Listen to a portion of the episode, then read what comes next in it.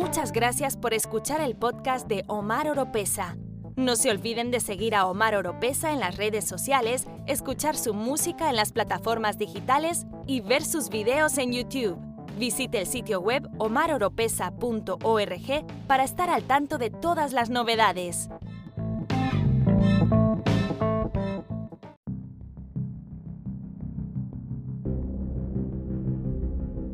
Hola familia, soy Omar Oropesa. Saludos desde mi búnker bajo tierra en un lugar desconocido. Y bienvenido a mi podcast Pisando Fuerte. En este episodio seguimos con la serie Salud Mental. Estaremos hablando sobre la ansiedad. Y como invitado especial tenemos a Ulises Oyarzún. Él es chileno y actualmente está viviendo en Monterrey, México. Él estudió para el pastorado en Chile. Estuvo como pastor de jóvenes en la iglesia bautista en Chile. También estudió locución. Él es autor y es un comunicador y también humorista. Y tiene un nuevo libro que será lanzado próximamente titulado La ansiedad. Y conoce muy bien el tema. No se muevan, no cambien el canal. Enseguida regreso.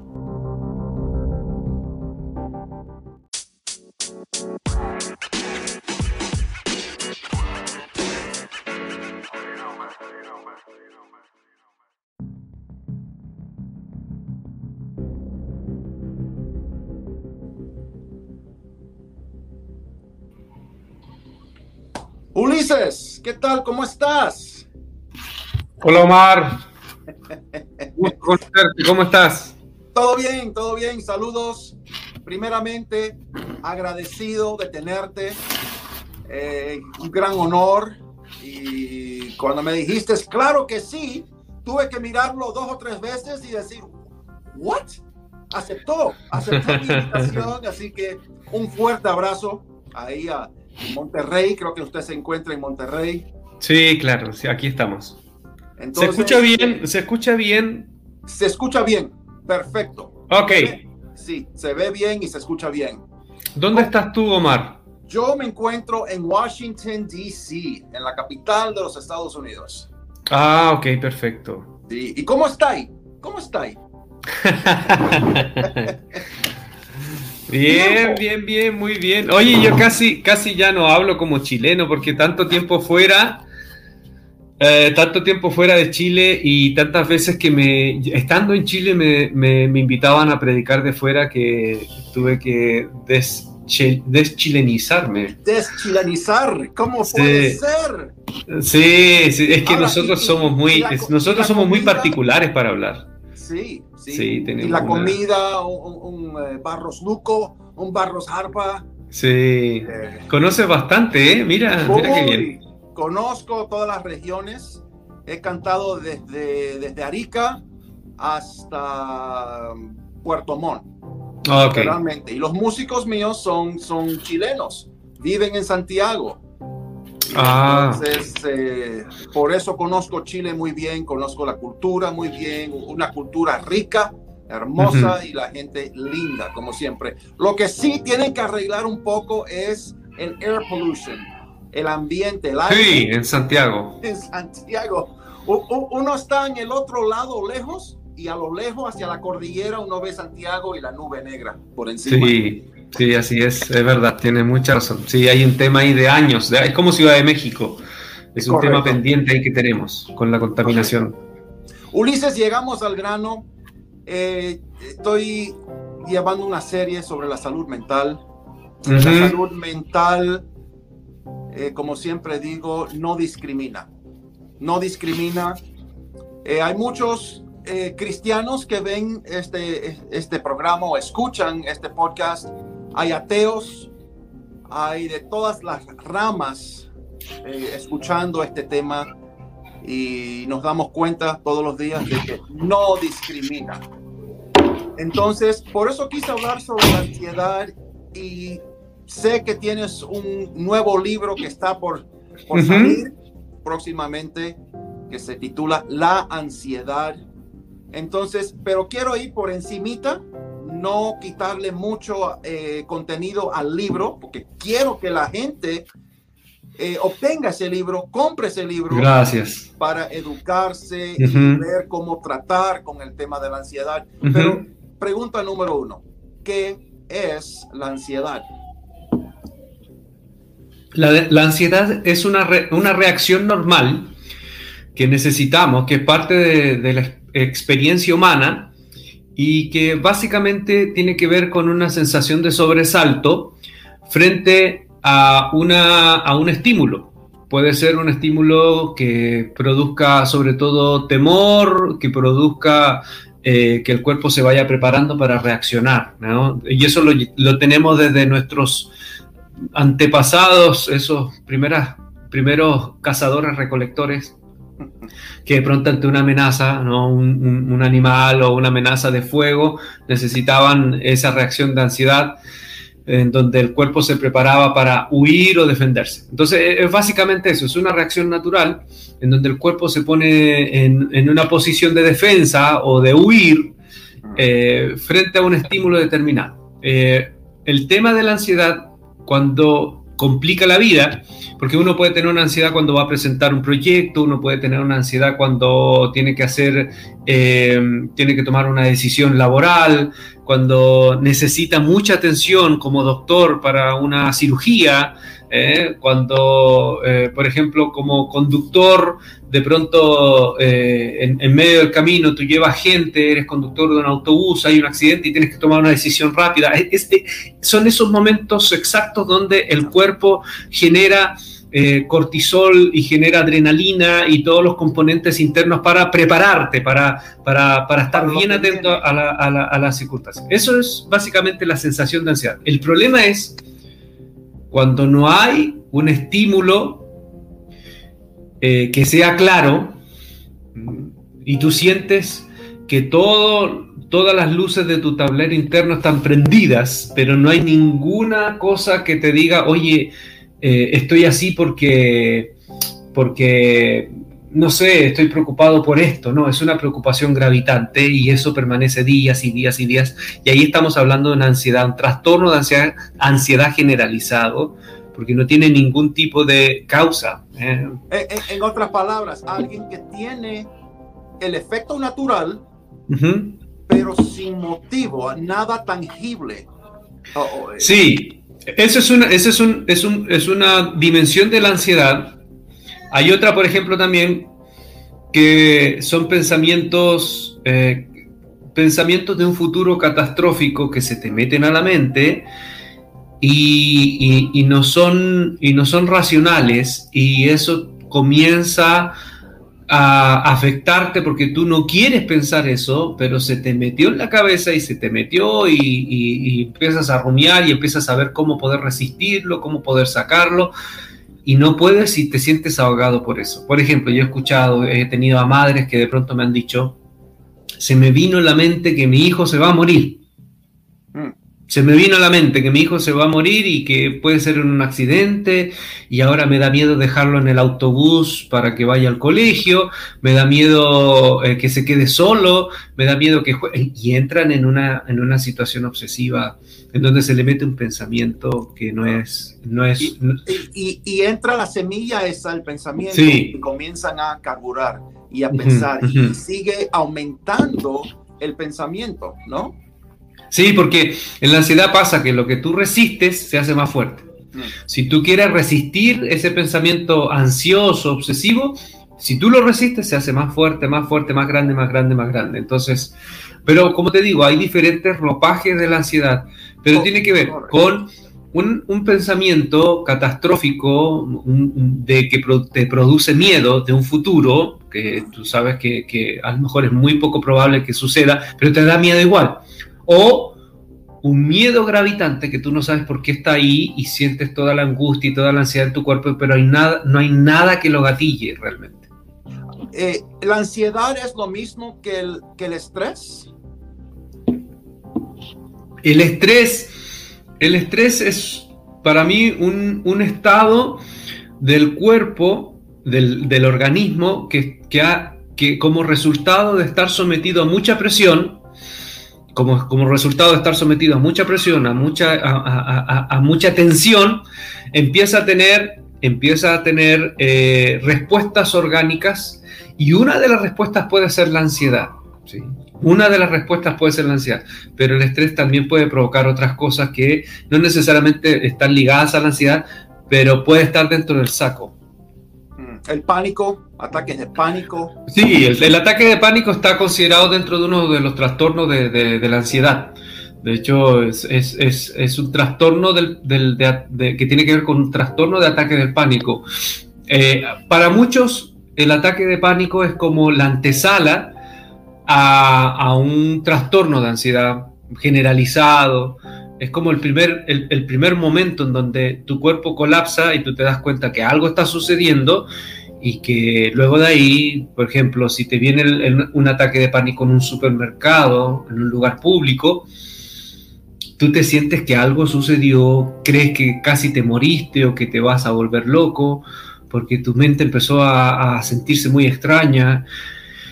Y después de eso tú decides, oye, si yo vuelvo a ese lugar y si me da de nuevo, entonces te empieza a generar miedo el volver a ese lugar, comienza a generarte miedo el acercarte a un lugar céntrico, a un lugar público, y poco a poco si empiezas a rumiar esos pensamientos, empieza a desarrollarse un trastorno de ansiedad más complejo, eh, provocado por esa, por esa crisis de pánico. Claro, eh, wow. Eh, hay algo que yo tengo muchos amigos eh, que han ido a la guerra y regresan y tienen eh, lo que se llama el PTSD, eh, el, post traumático, trastornos de post traumático. Sí. Fueron a la guerra, estuvo, estuvieron muy cerca de la muerte y hoy en día no están en la guerra, pero esas imágenes y esos sueños los atacan constantemente y, son una, como se dice, una bola de nervios.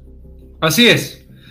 El, trastorno postraumático también, también es parte de, eh, también puede, puede estar ligado a la ansiedad. Cuando un olor, un sonido, eh, una frase, una noticia genera... como detonantes? genera, claro, genera, genera eh, la sensación de, que, de estar repitiendo el evento.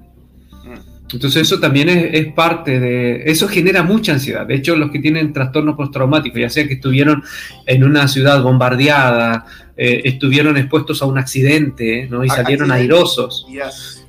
Sí, he conocido personas últimamente que he tratado que les dio COVID le dio COVID y el miedo que generó el haber sufrido el COVID y haberse sentido cercanos a la muerte, eh, sienten que, eh, que como que no se recuperaron del todo, eh, como que quedaron con, un, con una afección o un padecimiento y ellos saben que no es racional, pero creen de que la muerte les está pisando los talones, tienen un dolor de cabeza, hoy a lo mejor tengo cáncer, tengo acá. Entonces, también el COVID, con todo lo que generó a nivel mundial, las noticias y todo eso que te haya dado, hay gente que le ha dado trastorno postraumático. Y como tú dices, tus amigos, ¿no? Que han estado en la guerra, eh, sí, también genera esa sensación invalidante de, de, que cualquier estímulo que te haga recordar aquellas experiencias que tuviste en la guerra te hacen sentir todo el temor y toda la tensión y todo el pánico que sentiste cuando estuviste ahí en el campo.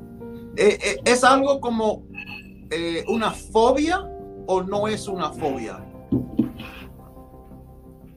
Mira, las fobias, así como técnicamente tienen que ver con, con situaciones o cuestiones específicas. Por ejemplo, hay gente que puede vivir tranquila la vida, pero se le aparece una rata. se le aparece una rata y se descontrolan y, son irreconocibles. Personas mesuradas que pueden ser muy educadas, se les aparece una, rata o una araña y, son capaces y pierden toda la cordura. Hay, fobias a la altura, ¿no? Gente que no se puede exponer, que, se descontrola y siente que, que, se, Sí, con, los vértigos a la altura o con espacios muy abiertos, fobia social también, hay gente que sufre mucho con conocer personas nuevas. Entonces, las fobias tienen que ver con elementos específicos. ¿no? Que, que, por alguna razón, ya sea por un trauma que viviste, una situación, no sé, un niño que un niño que en el colegio le tocó presentar un trabajo una exposición y fue ridiculizado, ah. pudo marcarle tanto eso que después empieza a desarrollar un, un, temor a mm. relacionarse y hablar en público y eso, si no se trata, puede crecer y puede transformarse en una fobia social. ¿Quién está en riesgo de, padecer eh, con ansiedad? Todos. Todos. Todos. Todos hemos vivido. No discrimina. No, todos hemos vivido todos hemos vivido eventos ansiosos, todos, todos. Todos hemos vivido eventos ansiosos. Me imagino tú como músico, tú, como músico, eh, antes de pararte en un escenario lo disfrutas, pero también sientes ansiedad. Correcto. ¿Sí? Correcto. Y es algo eh, natural. es algo natural. Cuando, por ejemplo, eh, ¿cuántos hijos tienes, Omar? Tengo dos hijos. Dos hijos. ¿Y son varón, mujer, hombre, mujer? Y, una mujer, una chica de 17 años. Ah, 17 años. El, por ejemplo, Omar, cuando tu chica se case y te toque cruzar, cruzar e, e, ese pasillo para llevarla al altar, te firmo ahora, te voy a firmar que te vas a sentir feliz, pero ansioso ansioso completamente. O sea, ¿Cómo hay situaciones. ¿Cómo va a ser ese matrimonio? ¿Cómo él, el esposo va a tratar? Dios mío, estará bien, estará bien económicamente, eh, no está pasando hambre. Claro, entiendo, entiendo. Y, es algo que, como usted, volvemos a lo que usted primero dijo, la ansiedad. Ahora, ¿hay un tratamiento o hay, una forma de, de lidiar con, la ansiedad? Sí. Bueno, como te digo, todos estamos expuestos a la ansiedad, Omar. Pero si es una ansiedad que te generó en un momento específico y ya después volviste a la vida y, no te genera mayor preocupación, viviste un evento ansioso, pero ya volviste a la vida, no hay problema. Cuando viviste un evento ansioso como un ataque de pánico que no sabes de dónde vino, qué es, de qué se trataba, pensaste que te ibas a morir, incluso puede pasarte una vez y después de eso te informas racionalmente que fue un ataque de pánico, que fue por estrés, puedes no volver a sentir, no volver a tener otro ataque de pánico y te vas recuperando y vuelves a la normalidad. Pero cuando tienes un evento que produjo ansiedad y te, te, tocó estar muy estresado, muy vulnerable emocionalmente, puedes entrar en un, a un trastorno de ansiedad. ¿Cómo se trata eso? Hay tratamientos, partiendo de tratamientos psicológicos, una terapia psicológica. A mí, para mí personalmente, la terapia eh, cognitiva conductual es la más asertiva para ver el tema de ansiedad, porque va, va eh, ah, te lo voy a decir de manera simple, trata de desdramatizar el pensamiento catastrófico, de racionalizar el pensamiento catastrófico que te produce ansiedad y si hay un temor a una exposición, ya sea a la altura o algún trauma, el, el tratamiento cognitivo-conductual te va haciendo ejercicios para ir exponiéndote de menos a más a esas situaciones que sientes que te, quitan el control. Entonces, ese es un tratamiento. Cuando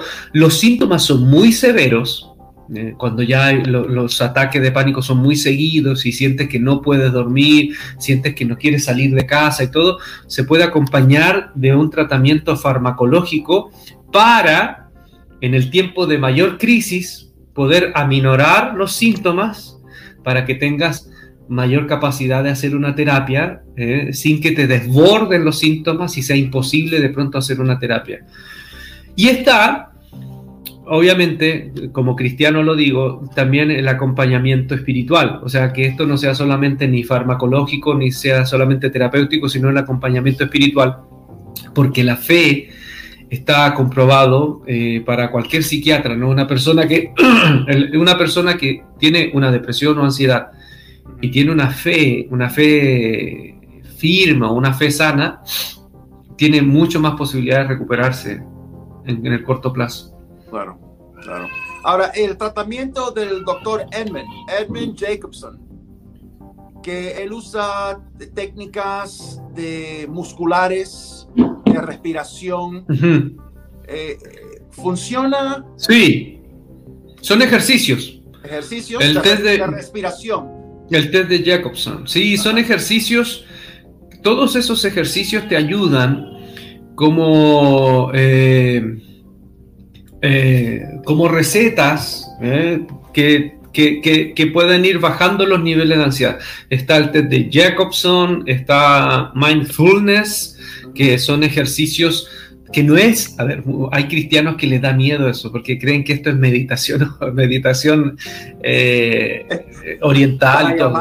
El, el mindfulness es lo que se llama la atención plena, que tú a través de diferentes ejercicios, porque esto, esto lo, lo, tomó un psiquiatra, una persona que no tenía que ver con el mundo oriental, sino que tomó ciertos elementos de varias culturas, pero lo, lo secularizó.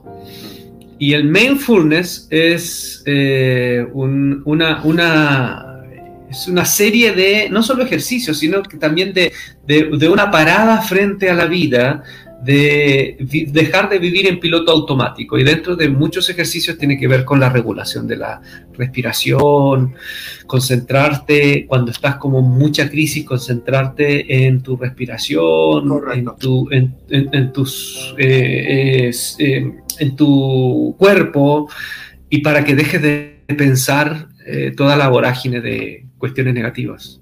Te ayuda mucho. Muchas veces personas que entran en un ataque de pánico, se le da una bolsa para que ah, respire dentro de la bolsa y es controlar la respiración. Al, controlar la respiración, el, palpitar del corazón, ya que está a mil por hora, eh, comienza a, disminuir. Y eso ayuda en todo lo, lo, que es la adrenalina y Sí. Todo, el, trastorno. Sí, pasa, pasa en eso, es que es una técnica que le dicen el, mal del, hombre rana. que las personas que bucean, y las personas que bucean, cuando están respirando, el oxígeno no se mezcla bien eh, con otros gases y produce mareo y embotamiento.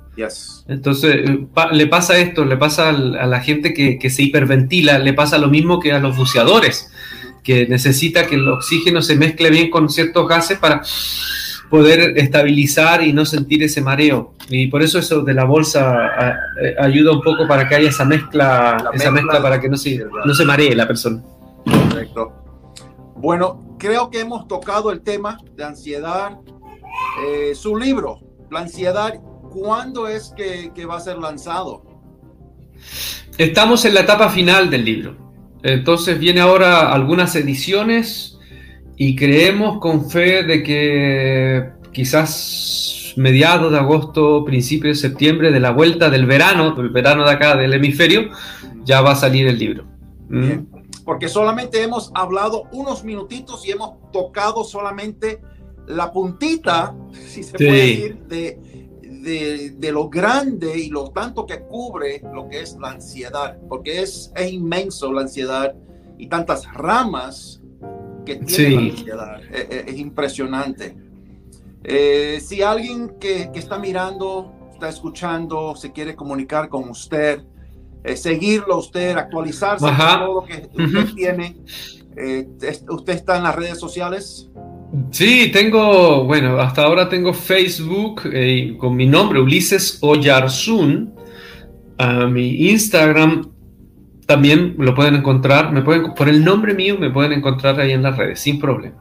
Perfecto, perfecto. Y su libro me imagino que eh, lo va a estar anunciando a través claro de que redes sí. sociales. Sí, sí, sí, claro que sí. Ahí vamos a estar lanzando el libro y la idea es que el libro no solamente tenga eh, la posibilidad de comprarse en físico, sino que eh, en diferentes partes del mundo puedas tener acceso a la versión PDF o Kindle para que puedas tenerlo ahí de las dos maneras.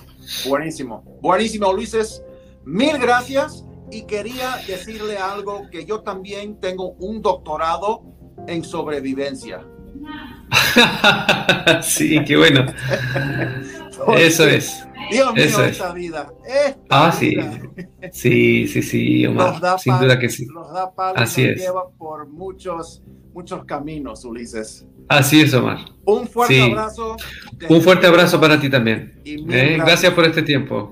Saludos a Washington. Chao. Gracias.